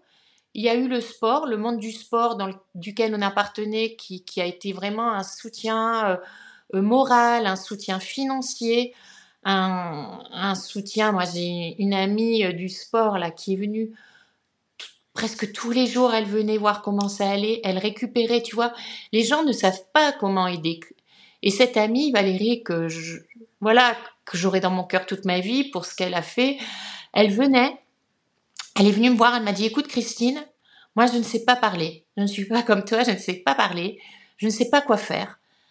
Il y a un truc que je sais faire, c'est la lessive, donc je vais venir, tu ne t'en occuperas pas, parce qu'en plus on avait une lessive de dingue, hein, il fallait tout laver tous les jours. Et, donc trois fois par semaine, elle venait, elle prenait mon linge. Et elle m'a avoué il y a pas très longtemps que quelquefois elle allait à la laverie. Tu vois, elle l'avait même pas de chez elle, c'est-à-dire qu'elle mettait tout euh, à la laverie tellement il y en avait. Et elle me le ramenait séché, plié, elle le rangeait dans les placards. Elle faisait ma vaisselle. Et, j'ai envie de dire à tous ceux qui savent pas quoi faire pour aider, mais ça, mais c'était, enfin, tu vois, c'est incroyable, c'est hyper précieux. On n'a pas besoin de mots. Mais un truc comme ça, c'est incroyable. Quelqu'un qui vient sans rien dire te faire ton linge, quoi. Donc il y a eu ça. Dans un deuxième temps, il y a un papa, j'en parle dans... Voilà, ça a été aussi une famille qui a été hyper aidante. On a été un groupe de trois, quatre familles comme ça, hyper euh, attachés les uns aux autres. Et là, j'ai osé, j'en parle bien là dans le livre, j'ai osé aller manger une pizza. Oui. problème, c'était pas une pizza la première euh, fois. ah, mais c'était le truc de malade. Et j'ai osé aller boire un café avec cette personne que je ne connaissais pas. Mm. Et j'ai osé aller manger au kebab dans mm. la rue en bas. Pendant au moins une demi-heure. Ouais. tu vois, ça. Mais, et, pour moi, ça a été, mais c'était chouette et ça a commencé là, tu vois, avec cette famille. Donc à chaque fois qu'on était ensemble en soins, euh, tu vois, on était ensemble en soins. Nous, on n'avait pas de soins, mais en général, c'est on va en chimio, on va, tu vois, c'est, on, s'identifie tellement à notre enfant et euh, on allait à la pizzeria en bas. Et c'est ça qui est émouvant aussi dans une nana rêve à vélo, c'est que cette même pizzeria a offert le buffet d'accueil quand j'y suis passée à vélo, des gens incroyablement gentils. Et euh, voilà, donc on. Et ce qui est dingue, c'est que on n'aurait jamais pu croire qu'en haut notre enfant était ou en chambre stérile ou en soins, parce que pendant une heure, la vie était normale. C'était et on riait. Ah mais qu'est-ce qu'on riait? Et puis au bout d'un moment, on regardait notre montre, on disait bon bah on va remonter quand même. Mais cette bulle d'air nous permettait d'avoir l'énergie suffisante pour y retourner. Tu vois, c'est ça. Toutes ces petites bulles d'air, que c'est ce que j'ai envie de dire aussi aux gens qui nous écoutent, qui nous écoutent, pardon, c'est que toutes ces petites bulles d'air sont nécessaires. Bien sûr. tu vois, je parle aussi d'un ami à moi au début du livre qui me parle normalement, qui me parle pas parce qu'il n'était pas au courant. Il s'était à l'hôpital, c'était le deuxième ou le troisième jour. Il n'est pas au courant que Clara est malade et il me parle normalement. Et waouh, qu'est-ce que ça fait du bien Tu vois, qu'on te parle pas que de ça, c'est ce qui m'a fait du bien aussi quand je suis arrivée à Montpellier, c'est que les gens ne me connaissaient pas euh, sous le nom de la maman de Clara qui a eu un cancer. Tu vois, tu arrives dans une ville et enfin... Alors après, c'est bienveillant et, merci à vous toutes et à vous mmh. tous qui, avez parlé, qui m'avez soutenu. Mais euh, on ne, et on ne parle pas que de ça. De pas te voir uniquement sous cette facette-là, ou en tout cas sous cette histoire-là. Ouais, parce que comme tu l'as très bien dit aussi au début, euh, tu en as parlé, euh, finalement, j'étais déjà comme ça. Hmm. Tu vois ce que je disais aussi, en sixième, j'ai réuni alors un service missionnaire des jeunes. Hein. Hmm. Et j'avais un groupe, j'étais en sixième, j'avais un groupe pour aider les enfants du monde entier. ça me fait rire aujourd'hui parce que quand je vois mes élèves de CM2 ben ils font pas ça quoi. Et, euh, et j'ai acheté euh, des paquets enfin j'avais acheté un kilo de riz c'était euh, dans les boîtes en carton orange et, et je les mettais dans des petits sachets de congélation et j'allais les vendre pour envoyer euh, aux enfants pour qu'ils aient des écoles en Afrique. Tu vois, donc euh, un peu quand même, t'es un peu, t'as un peu une âme de missionnaire quand même. Hein, de, de, tout ce que tu nous décris, on voit vraiment que tu as été quand même missionné par la vie en tout cas. Et, euh, et en tout cas, c'est ce que tu transpires aussi, c'est ce que tu dégages. Et quand je parlais de la générosité, bah voilà, tu viens de le décrire encore une fois à travers, même malgré ton jeune âge, comme quoi, c'est extrêmement riche et alors, peut-être pour terminer, Christine, sur, euh, sur le parcours, il y a une question que je t'avais posée aussi euh, en, amont et qui, à mon sens, était importante et en tout cas, que je me suis posée en lisant le livre, donc je me permets de te la poser maintenant. Alors, sans parler en son nom de ton fils, mais comment lui, il a été accompagné par rapport à cette épreuve-là? C'est la maladie de sa sœur. Oui, et, c'est vrai que ça, ça a été une des remarques des bêta-lectrices. C'est Vincent, il est où? Et, du coup, j'ai rajouté des chapitres sur euh, Vincent. Quand il a, Gauthier était aussi euh, champion en, sport, hein, donc il avait gagné une course à pied, mm. et le journaliste avait titré euh, La force tranquille. Oui. Euh, et, tu vois, même encore aujourd'hui, Gauthier, pour notre famille euh, de trois personnes, mm. il est euh, cette force tranquille, apaisée. Bah, l'accompagnement, honnêtement, il n'y en a pas eu. Hein. Il y a eu l'accompagnement d'amour d'une maman, il y a eu ses amis, il y a eu le sport, comme il était triathlète de haut niveau, il avait entraînement tous les jours. Donc, il y avait cette famille de sportifs de haut niveau. Mais euh, franchement, il, est, il a été encore plus oublié qu'oublié, quoi. Et euh, il y a pas très longtemps, quand il y a eu justement, écoute, il y a pas très longtemps, c'était cet été, hein, on en parlait avec des potes à lui à table, qui, bah maintenant, comme on en parle sur les réseaux et tout, c'est pareil. Gauthier, quand il est arrivé ici, il a réussi à s'enlever cette étiquette, sauf que, bah, avec la sortie du bouquin, oui. ça n'a pas été toujours facile pour lui parce que du coup, ses potes se mettaient à lui en parler, quoi. Mm. Et il en avait jamais parlé. Et en même temps, je pense que ça lui a fait du bien aussi parce qu'il a pu aussi extérioriser une partie de ce qu'il avait toujours gardé à l'intérieur. Mais honnêtement, et j'ai fait comme j'ai pu, j'ai essayé d'être le plus présente physiquement possible, mais il n'y en a pas eu. Voilà. Hmm. Et euh, tu vois, là, il avait les larmes aux yeux quand on en parlait à table cet été. Ben voilà, on a fait comme on a pu, mais personne n'a un jour dit, tiens, on va réunir toute la famille pour en parler ensemble. Et j'estime que c'est au monde médical à faire ça. Donc voilà, après, il a, il faut savoir que comme il travaille dans le marketing, la photo, euh, les réseaux sociaux, il a son entreprise. Euh, c'est lui qui fait euh, tous les montages de films. Là, on a un film qui est en train de se préparer sur les Tours de France à vélo avec un ami à lui. toutes les couvertures de livres, c'est lui qui les a faites. Le petit agenda du mieux-être, c'est lui qui l'a entièrement mis en page. le dossier de presse que je t'ai envoyé, toutes les plaquettes, c'est lui qui m'a fait les mises en page. Donc voilà, il est, il est extrêmement actif dans il est actif, tu vois. Et mhm. il a chacun à sa part, chacun comme il peut. Et là, tu vois, pour mon prochain roman, j'ai trouvé une boucle d'oreille qui pourra prendre en photo avec des éléments de la prochaine histoire pour rester sur cette ligne photo en me disant bon bah allez, on va, tu vois, c'est vrai que c'est intéressant quoi. Ouais ouais, donc il est présent en tous les cas et, c'est vrai que c'est important. Oui, oui. Mmh, mmh, mmh. Alors euh, pour finir peut-être sur cette grosse partie, en tout cas sur la leucémie, il y avait un passage aussi très intéressant dans le livre sur la recherche.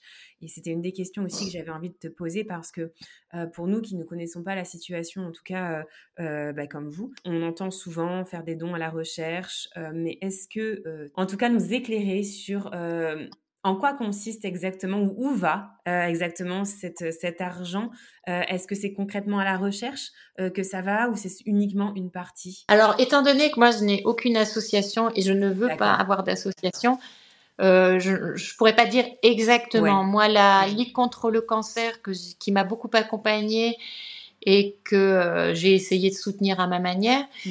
euh, ont une partie de leur argent qui va pour des projets de recherche scientifique contre euh, certaines maladies, alors pas forcément pédiatriques. Hein.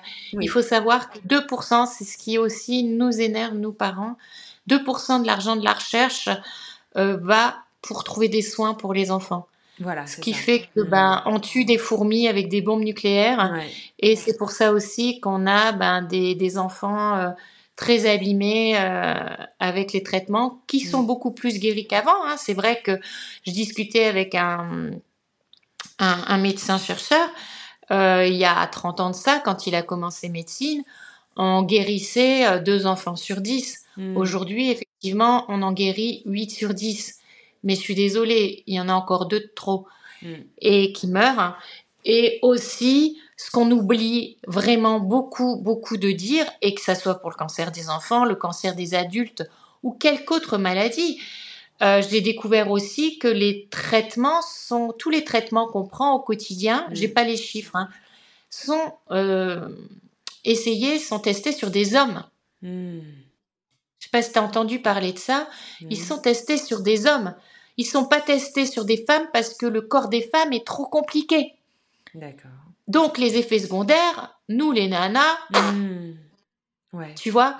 Et, euh, et, pareil donc pour les enfants, ça coûte trop cher. Donc en fait, on n'a pas, ça, ça, rapporte pas d'argent, ça coûte trop cher. C'est peut-être violent hein, ce que je dis. Mmh. Et c'est pas que ça, on est d'accord. Mais du coup, il n'y a pas assez de recherche qui est faite pour trouver des soins pour nos enfants. D'accord. Et, euh, et chiffre qui est aussi hyper alarmant, il faut savoir qu'un enfant sur 440 aura un cancer avant l'âge de 15 ans en France. Hmm. Ça veut dire qu'on prend à la taille humaine d'un collège, on aura un cancer par collège. Oui, c'est ça. Hmm. Enfin, ça, ça choque personne. Hmm. Ça choque que moi ou ça choque que nous, euh, certains parents, on est un petit... et donc, il faut vraiment, au-delà du, et on parle que du cancer de l'enfant, mais ça génère aussi. Enfin, moi, quand j'étais, alors, j'ai 54 ans, et il y a des gens qui me disent oui, mais il n'y avait pas les réseaux, etc. Mais je suis désolée, mais moi, quand j'étais petite, j'ai connu une personne qui avait un cancer du sein. Mmh. C'était enfin, je veux dire, c'était exceptionnel d'exceptionnel. Donc, je sais bien qu'aujourd'hui, on a plus de moyens pour découvrir. Ok, je sais bien, mais il y a quand même enfin, Le Monde titrait euh, l'année dernière euh, une épidémie de cancer pédiatrique en France. Hmm. Bon sang, je veux dire, il va falloir vraiment, parce que qui dit cancer pédiatrique dit autre cancer. Et aujourd'hui, qu'on parle d'infertilité des femmes, hmm. le président en parlait il y a quelques jours, là, hmm. qu'on parle de, je veux dire, bon sang, parlons de notre environnement. Qu'est-ce qu'on nous fait boire, manger, respirer C'est là où je voulais en Qui fait que ces maladies pleuve aujourd'hui. Voilà. Mmh. Donc il y a peut-être le facteur de on n'en parlait pas, sûrement.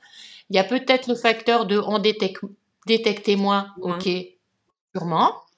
Mais il y a quand même le facteur de il y a beaucoup plus de malades. Pour le cancer pédiatrique, d'ici 2030, euh, il y aura 17% de cancer en plus de l'enfant. Mmh. Et ce qui m'a choqué, je ne sais plus si j'en parle dans ce premier livre sur euh, le Tour de France à vélo, ce qui m'a choqué, c'est qu'il y a des gens qui presque trouver ça normal. Ah bah oui, dans le collège de mon enfant, il y en a deux, mais qui te parlent de ça comme d'une grippe, quoi. Ils sont même plus choqués par le... Et moi, je veux qu'on reste choqué qu'un enfant ait un cancer. Je veux qu'on continue de trouver ça choquant que euh, dans notre entourage féminin, il y ait dix femmes qui aient un cancer du sein. Il faut qu'on continue de trouver ça choquant. Ça n'est pas normal. Mm. Et, on, et ce qui me dérange aussi, c'est le discours culpabilisant. Ah oui, mais maintenant les femmes boivent de l'alcool. Ah oui, mais maintenant les femmes elles fument. Mm. Oh, non, ça n'est pas la raison principale. Et, euh, beaucoup de gens qui, veulent trop parler euh, des clusters de cancer et tout ça, ce sont des gens qu'on essaye de faire taire. Ah, mais c'est, évident et, j'en doute pas, mais je pense que c'est très intéressant parce qu'en tout cas, tu évoques aussi euh, à, certaines périodes du livre, ses recherches aussi. on parle de Tchernobyl, on parle de tout ça. Et, c'est vrai que ça nourrit en tout cas notre, notre réflexion et notre curiosité aussi sur les origines de ce cancer et sur la propagation à venir aussi. tu viens de le dire avec les chiffres en tout cas qui, vont être en hausse. Donc c'est en tout cas, c'est très prenant et le fait de continuer d'être choqué, je, je, je, partage complètement ce, ce, point de vue-là et qui se relie aussi à plein d'autres sujets. Mais franchement, ouais, merci pour, euh, pour euh, en tout cas cette franchise aussi que tu as de pouvoir le dire. Oui, ben je sais pas faire autrement. Je t'ai dit, hein, dans notre famille, on ment pas, donc. Euh. Quel est le regard que tu as sur sur la femme que tu es aujourd'hui? Alors tu l'as tu l'as déjà évoqué à plusieurs reprises, mais aussi sur la mère que tu es aujourd'hui à travers euh, alors, sans pouvoir te ramener à, cette, euh, à la maladie de ta fille, mais euh, tu as eu une vision aussi tout à l'heure quand tu as dit la vie m'a donné, et ça, ça m'a marqué quand tu l'as dit tout à l'heure, m'a donné cette épreuve de vilain. Comment tu te regardes et comment tu la regardes, cette femme que tu as pu aussi décrire à travers ton livre? Eh ben, je ne sais pas. enfin, je ne sais pas. C'est hyper difficile et souvent, les gens qui, qui en parlent le font beaucoup mieux que moi. Alors comme maman, euh, ben tu vois ce que ben, tu as dû voir la semaine dernière là sur Instagram, j'ai partagé la photo avec Clara parce que ben elle est en Australie aujourd'hui et quelquefois c'est pas aussi rose que qu'on pourrait le croire. Et donc, je suis une maman qui répond à sa fille à 3 heures du matin et qui va parler avec elle jusqu'à 5 heures du matin parce qu'il y a le décalage horaire et qu'elle va pas bien. Et, euh, je suis une maman qui, parce que euh, elle a un enfant qui est au Mexique et l'autre en Australie, eh ben, choisit de consacrer toutes ses vacances à aller une fois au Mexique et une fois à Bali pour rencontrer ses enfants, mmh. euh, pour leur montrer, euh, ben, maman, même si ils sont grands, hein, ils ont 27 et 25 ans aujourd'hui, mais maman est là et elle sera toujours là quoi mmh. qu'il arrive en essayant de pas les étouffer. Tu vois, je leur ai demandé aussi. Hein. moi, je leur ai dit, je vous propose, mais si vous avez envie de rester tranquille, il euh, n'y a pas de souci, je vais voyager ailleurs. Hein. tu vois? Et, euh, et, donc là, pareil, Clara, je lui ai dit, j'écoute, moi, parce qu'en plus là, elle voyage aussi avec ses amis, elle part un mois à Bali, pas en Indonésie. Et je dis, écoute, moi, je ne veux pas te l'imposer, mais je ne peux venir qu'à cette période-là. Qu'est-ce que... Et finalement, voilà, on s'est mis d'accord que... Et je la rejoins. Et, et c'est chouette. Je veux dire, moi, quelle mère... Euh, en tout cas, j'essaye d'être... Euh, j'essaye d'être une maman euh, qui sera toujours là, quoi qu'il arrive. Et c'est toujours ce que je leur ai dit. j'essaye d'être une maman attentive euh, de, de, de, leur, de, leur parler, j'essaye euh, de leur dire que la porte sera ouverte quoi qu'il arrive. Tu vois, c'est important là. Je, quand j'entends, euh, enfin quand j'entends et que je vois certaines choses, je me dis c'est pas possible. Tu peux pas faire ça quand t'es parent et quel que soit l'âge. Et c'est vrai que quand Clara, elle partage derrière en disant merci même à des milliers de kilomètres, je sais que tu seras toujours là pour moi. Bah ça fait chaud au cœur, tu vois. Et euh, après, voilà, ce que disent les gens, c'est ben, c'est un peu ce que tu as dit, ça me touche toujours parce que je. Moi, je ne sais pas me voir comme ça. Et, euh, et tu vois, là, j'ai vu, je ne sais pas si tu as vu, mais dans le bullet journal, il y a une lettre à moi-même que je dois m'écrire. Je me suis mis ça comme objectif euh, sur. Alors, le bullet journal, je le partage que sur TikTok, tu vois, c'est différent. Mmh. Et, euh, et elle est toujours pas écrite là. Et, et j'ai du mal à écrire cette lettre à moi-même euh, pour l'année prochaine pour l'ouvrir et je voulais m'en faire une pour dans dix ans. Et oui, c'est ça. J'ai beaucoup de mal à. Mmh. Ouais, je pense qu'on devrait se le faire ouais, vraiment. parce que ça pourrait, euh, ça pourrait nous apporter quelque chose. Mmh. Et par contre, souvent, ce que je dis aux gens que je coach, aux gens que j'accompagne, je dis mais qu'est-ce que dirait ton toi donc, euh, qu'est-ce que, euh, bah, par exemple, Marion, euh, qui a 10 ans de plus, pourrait te dire aujourd'hui pour te guider Tu vois? Ça, je me le dis tout le temps. Et, et donc, qu'est-ce que. Oh, mon Dieu, mais si la Christine d'aujourd'hui avait pu parler à la Christine il y a 10, 20, 30 ou 40 ans, elle lui en aurait dit des choses. Hein. Genre, fais-toi confiance et n'admets jamais que personne ne puisse te manquer de respect, surtout mais fais-toi confiance.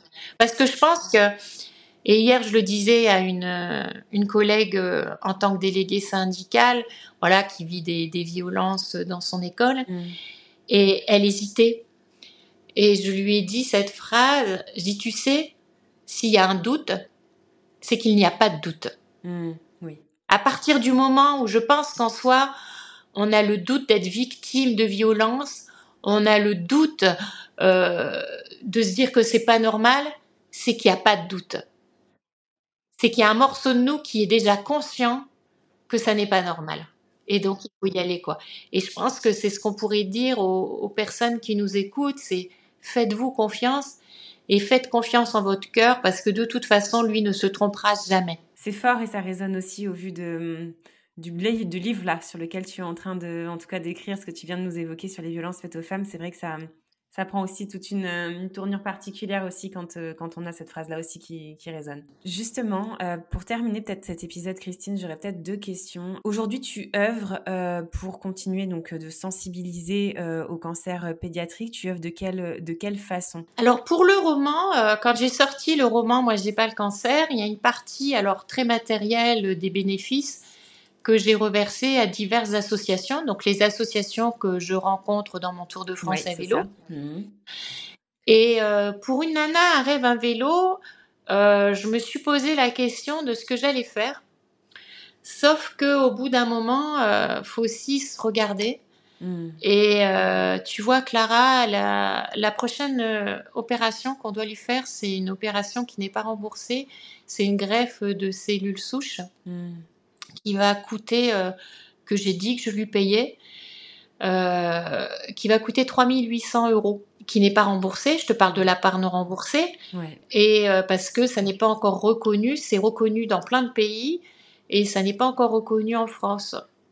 Donc, je me suis posée face à moi-même. Alors, il faut savoir que je ne vends pas des dizaines de milliers de livres, hein. hmm. pas encore. Peut-être ça viendra, mais pas encore. Tout ce que je te souhaite. Donc, je suis écrivaine indépendante, donc euh, je paye un graphiste, je paye une correctrice, je fais absolument tout moi-même.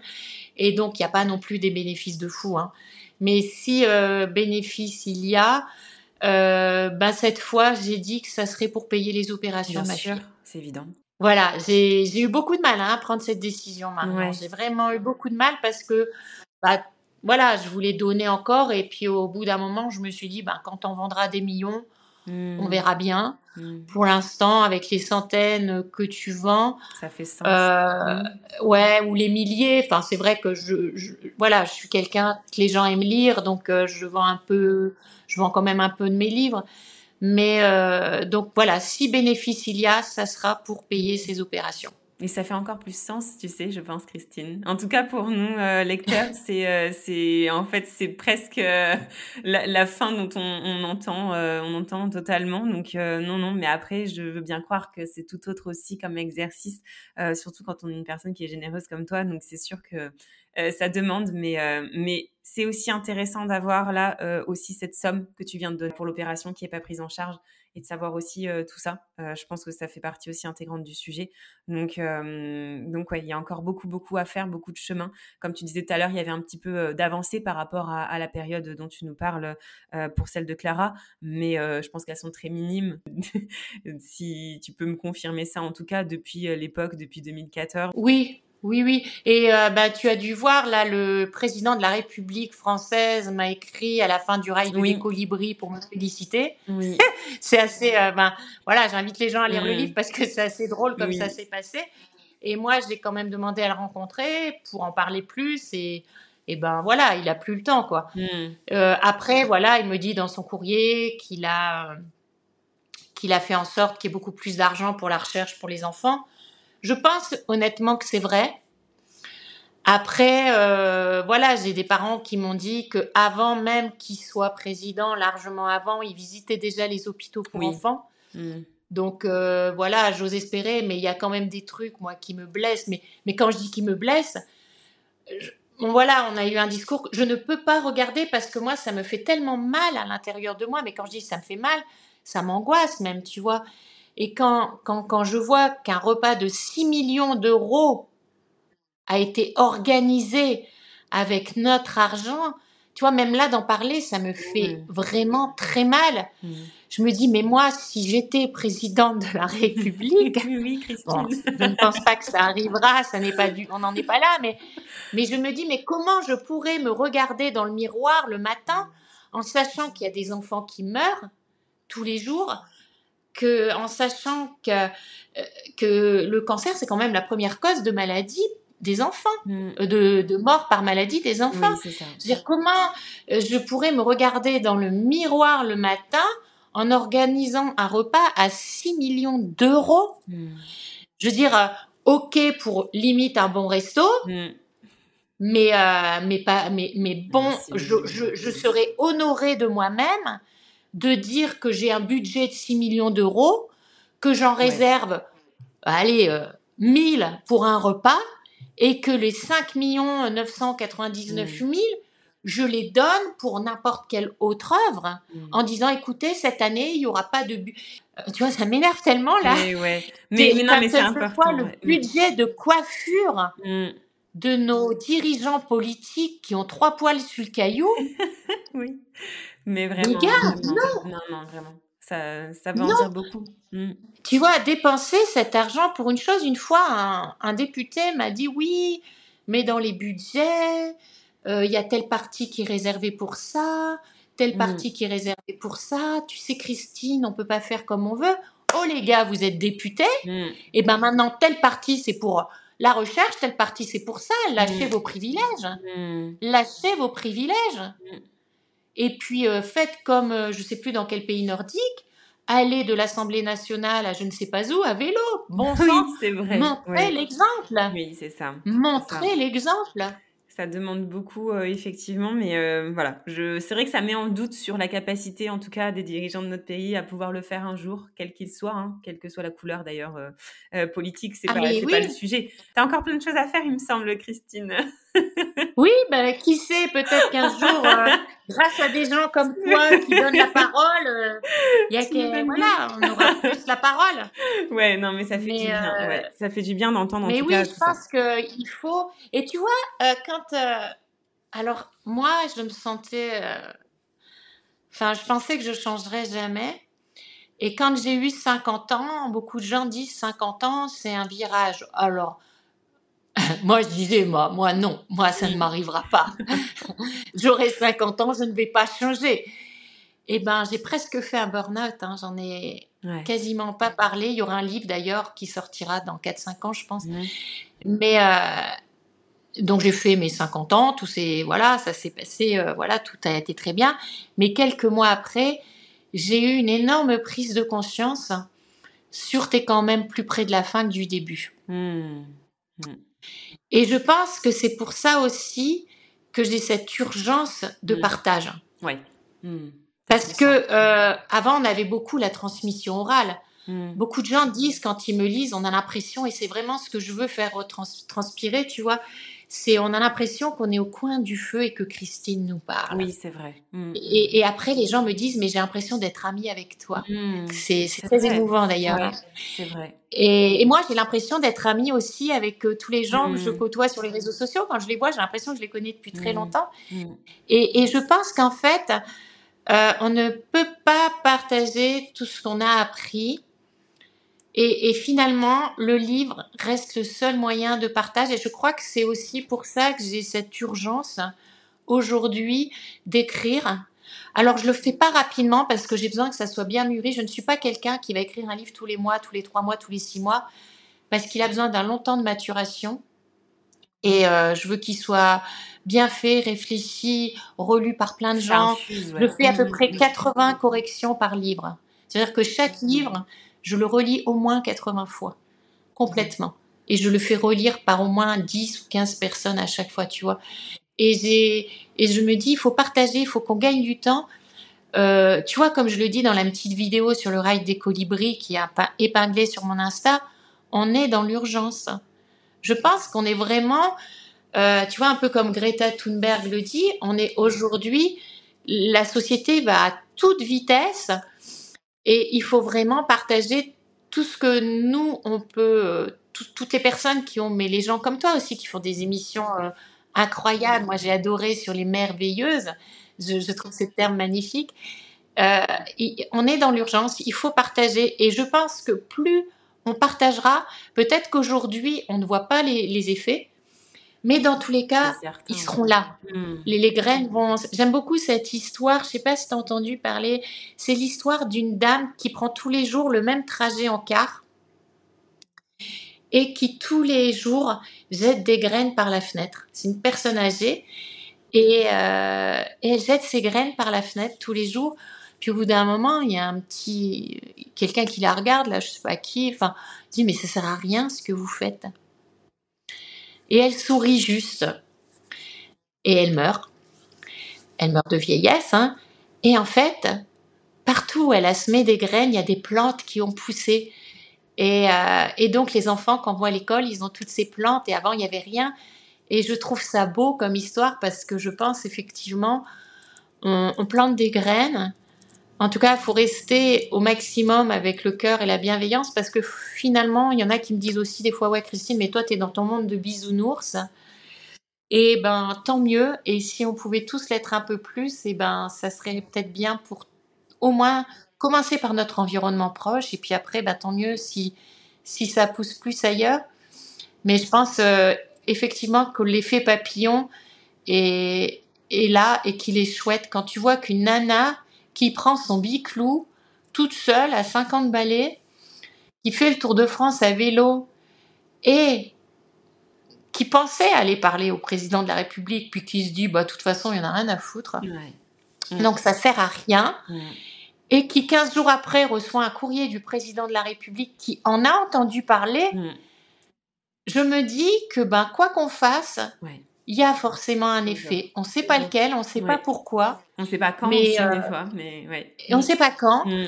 Mais il faut le faire. Et donc, euh, tu vois, c'est pour ça aussi que j'ai cette idée de littérature jeunesse. Euh, j'ai enfin trouvé comment j'allais faire parce que je pense que ben, les enfants sont très importants pour le partage parce que ben, nous, on est, en tout cas moi, je suis vieille, et euh, eux, c'est l'avenir de demain. Et plus on leur aura partagé euh, de belles choses qui seront ancrées en eux, et plus ils pourront eux aussi en partager. Mmh.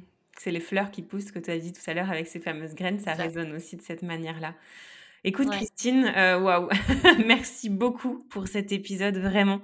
Euh, merci du fond du cœur, tu sais à quel point je suis très attachée, comme tu dis tout à l'heure, on s'attache très facilement euh, à toi. et puis aussi, on se nourrit aussi beaucoup parce que tu es quelqu'un d'extrêmement solaire et rayonnante à travers aussi ta vulnérabilité parce que c'est pas quelque chose que j'ai envie non plus de, de, voiler. Euh, mais euh, en tout cas, merci beaucoup pour tout ce que tu transmets, toutes ces informations. Euh, et j'invite vraiment, et j'inviterai toujours de toute façon toutes les personnes qui nous suivent aussi à aller lire, à aller se nourrir de ce que tu postes, parce que même si c'est un sujet qu'on ne qu'on ne connaît pas, c'est un livre qui est très impactant aussi pour les mères, les femmes que nous sommes. Euh, je ne sais pas si tu avais un message de fin à, faire passer. Ce que j'ai envie de dire, c'est croyez en vous, mm. qui que vous soyez. Et ce que je disais tout à l'heure, déjà apprenez à vous aimer tellement fort que du coup, euh, plus rien ne pourra vous ébranler parce que vous aurez suffisamment confiance en vous. Et je pense que toutes les violences, qu'elles soient médicales, qu'elles soient conjugales, qu'elles soient enfantines, quelle qu'elle soit, si les gens s'aimaient, je pense que c'est ce que j'ai euh, peut-être appris aussi, c'est que si on s'aimait suffisamment pour se respecter suffisamment, euh, eh ben on n'accepterait pas que les autres nous manquent de respect et d'amour et de bienveillance. Hmm. Merci beaucoup, euh, Christine. Je pense que c'est plus que nécessaire. Euh, en tout cas, ça a été aussi le fil rouge de tout l'épisode. Donc, euh, merci infiniment.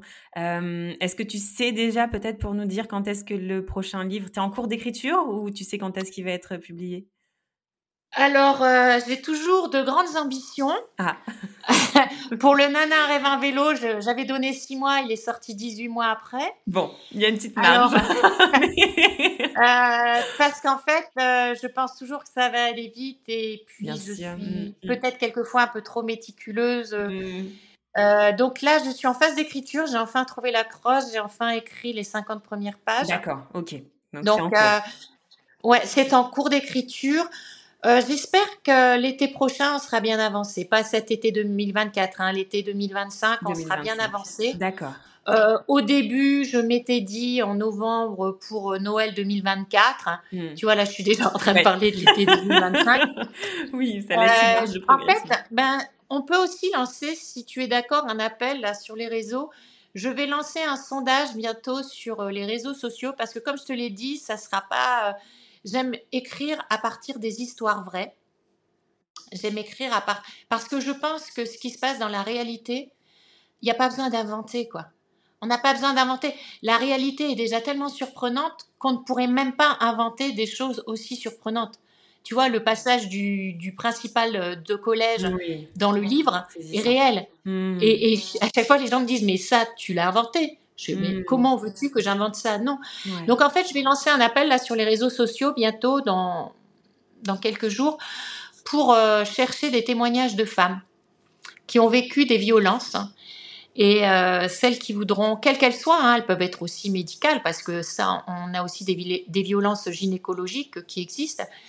Euh, donc des violences faites aux femmes, quelles qu'elles soient, celles qui voudront bien me partager, ça sera bien sûr une autofiction, hein, donc une fiction, euh, une fiction de femme. Et euh, toutes ces violences, je les partagerai euh, d'une certaine manière par des amis qui, qui, rencontreront le personnage principal, tu vois, de, et pour donner la parole aux femmes. Donc il y aura, voilà, il y aura cet appel parce que j'ai des danseuses, tu vois, je t'avais dit que j'avais été danseuse et une fois j'ai partagé un, j'ai partagé un témoignage, je sais plus quoi, et une de mes anciennes danseuses, donc tu vois, une jeune femme, quoi, une jeune femme de 25 ans, qui m'a partagé son témoignage de femme battue, euh, assez impressionnant. Il faut savoir qu'aujourd'hui, les chiffres, parce que je fais aussi des conférences, euh, le féminisme, est une histoire de femmes, point d'interrogation. Il faut savoir que ça, c'est les chiffres du ministère. Hein. Euh, attends, que je dise pas de bêtises, je crois que c'est 35% des hommes entre... Alors, il y a peut-être 2-3% d'erreurs, hein, des hommes entre 25 et 35 ans trouvent normal d'user de violence pour faire comprendre quelque chose à leur conjointe. En 2023, c'est c'est ouais, tu vois, c'est pas normal qu'aujourd'hui en France, on ait des chiffres comme ça. Donc euh, l'idée, tu vois, c'est de faire un livre qui puisse aussi être un outil pour les femmes en se disant ton homme dit que ta jupe est trop courte, ça n'est pas normal tu vois, en remettant euh, de manière très factuelle avec euh, ça sera pas des notes à moi-même, j'ai pas encore trouvé comment je le signifierai mmh. à la fin de chaque chapitre, mais bon, euh, ça sera des situations qui peuvent sembler banales, parce qu'il faut savoir qu'à l'école, on apprend aux enfants que le féminin l'emporte sur le masculin. Mmh. Tu vois, c'est euh, non, je ne peux plus en tant que maîtresse dire cette phrase aux élèves. Ça n'est pas possible. L'histoire fait que euh, euh, l'écriture n'est pas neutre aujourd'hui, euh, mais ceux qui me liront verront que dans certains livres, j'ai pris des largesses. Et, et, enfin voilà quoi. Donc tu vois, c'est un livre que je veux très aidant aussi, et d'une manière très très factuelle, très concrète, mmh. très concrète. Donc pour aider que les que les femmes qui le liront si elles sont dans une situation de doute ou dans une situation aveugle, hmm. elles puissent se dire mais enfin ça c'est pas normal. Et, là merci aux réseaux sociaux. Tu as dû voir sur mes réseaux, il n'y a pas longtemps, j'ai partagé un sondage, j'ai fait un sondage sur mes réseaux, je sais pas si tu l'as vu. Hmm. J'ai demandé aux, personnes qui me suivent euh, est-ce que euh, avec le témoignage de Juliette Godrèche, euh, Judith Godrèche, j'ai oublié son nom. Oui. Qui disait j'ai appris avec la vie à dire non et donc du coup j'ai partagé sur les réseaux sociaux un sondage. La première question est-ce que vous, on vous a appris dès toute petite à dire non? Hmm. La deuxième c'était est-ce que euh, ce sont les réseaux sociaux qui vous ont appris? La troisième c'était est-ce que j'ai appris à dire non avec le temps? Et la quatrième dire non bah enfin voilà c'est une, hmm. petite boutade. Quatrième. 80% hmm. des gens qui me suivent sur les réseaux sociaux ont appris avec le temps à dire non. On leur a jamais appris à dire non. Et 20% l'ont appris grâce aux réseaux sociaux. Et tu vois, 0% mm. ont appris dès l'enfance à mm. dire non. Hmm. Dans mes, c'est pas un sondage, il y a, il y a rien de scientifique. Ah oui, non, je pense que c'est très révélateur, Christine, bien sûr. Mais euh, hmm. je veux dire, j'espérais quand même que dans ce sondage, il y ait, je, honnêtement, je pensais que dans ce sondage, euh, avant de le publier, j'aurais 80% ont appris à dire non des petits.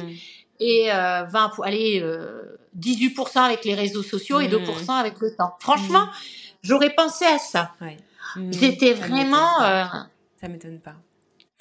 Ça Comme tu dis, c'est saisissant. Oui, vraiment, c'est saisissant. Enfin, moi, en tout cas, ça me touche beaucoup et d'autant plus tout le discours que tu viens de faire passer que je relirai parce que c'est aussi euh, euh, mon combat. En tout cas, c'est aussi l'une des raisons pour lesquelles j'ai créé aussi mon podcast et, euh, et à l'avenir aussi, j'espère pouvoir donner la parole à, à, ces femmes. Mais voilà, c'est jamais évident, c'est jamais un exercice facile aussi de pouvoir parler et, et, de décrire ce type de, de situation.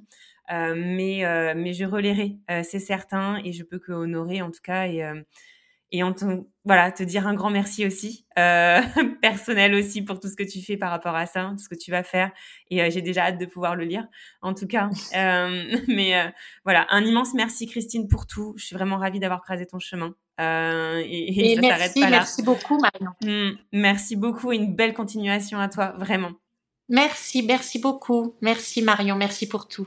Mama, merci pour ta fidélité et ton écoute si précieuse pour moi et toutes les mamas auditrices. Si tu as aimé cet épisode, n'hésite pas à t'abonner, commenter, liker mon podcast, mais aussi à t'abonner à mon compte Instagram Mamel le podcast pour y retrouver les moments phares des épisodes et bien plus.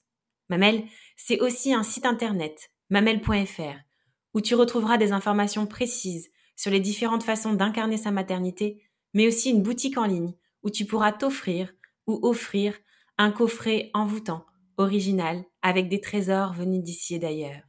Alors n'hésite pas à parler de Mamelle autour de toi. Cet épisode est terminé. Je te dis à très vite pour un nouvel épisode, mais en attendant de se retrouver, maman n'oublie pas, ta maternité t'appartient. Elle est un univers aussi merveilleux que le monde à explorer.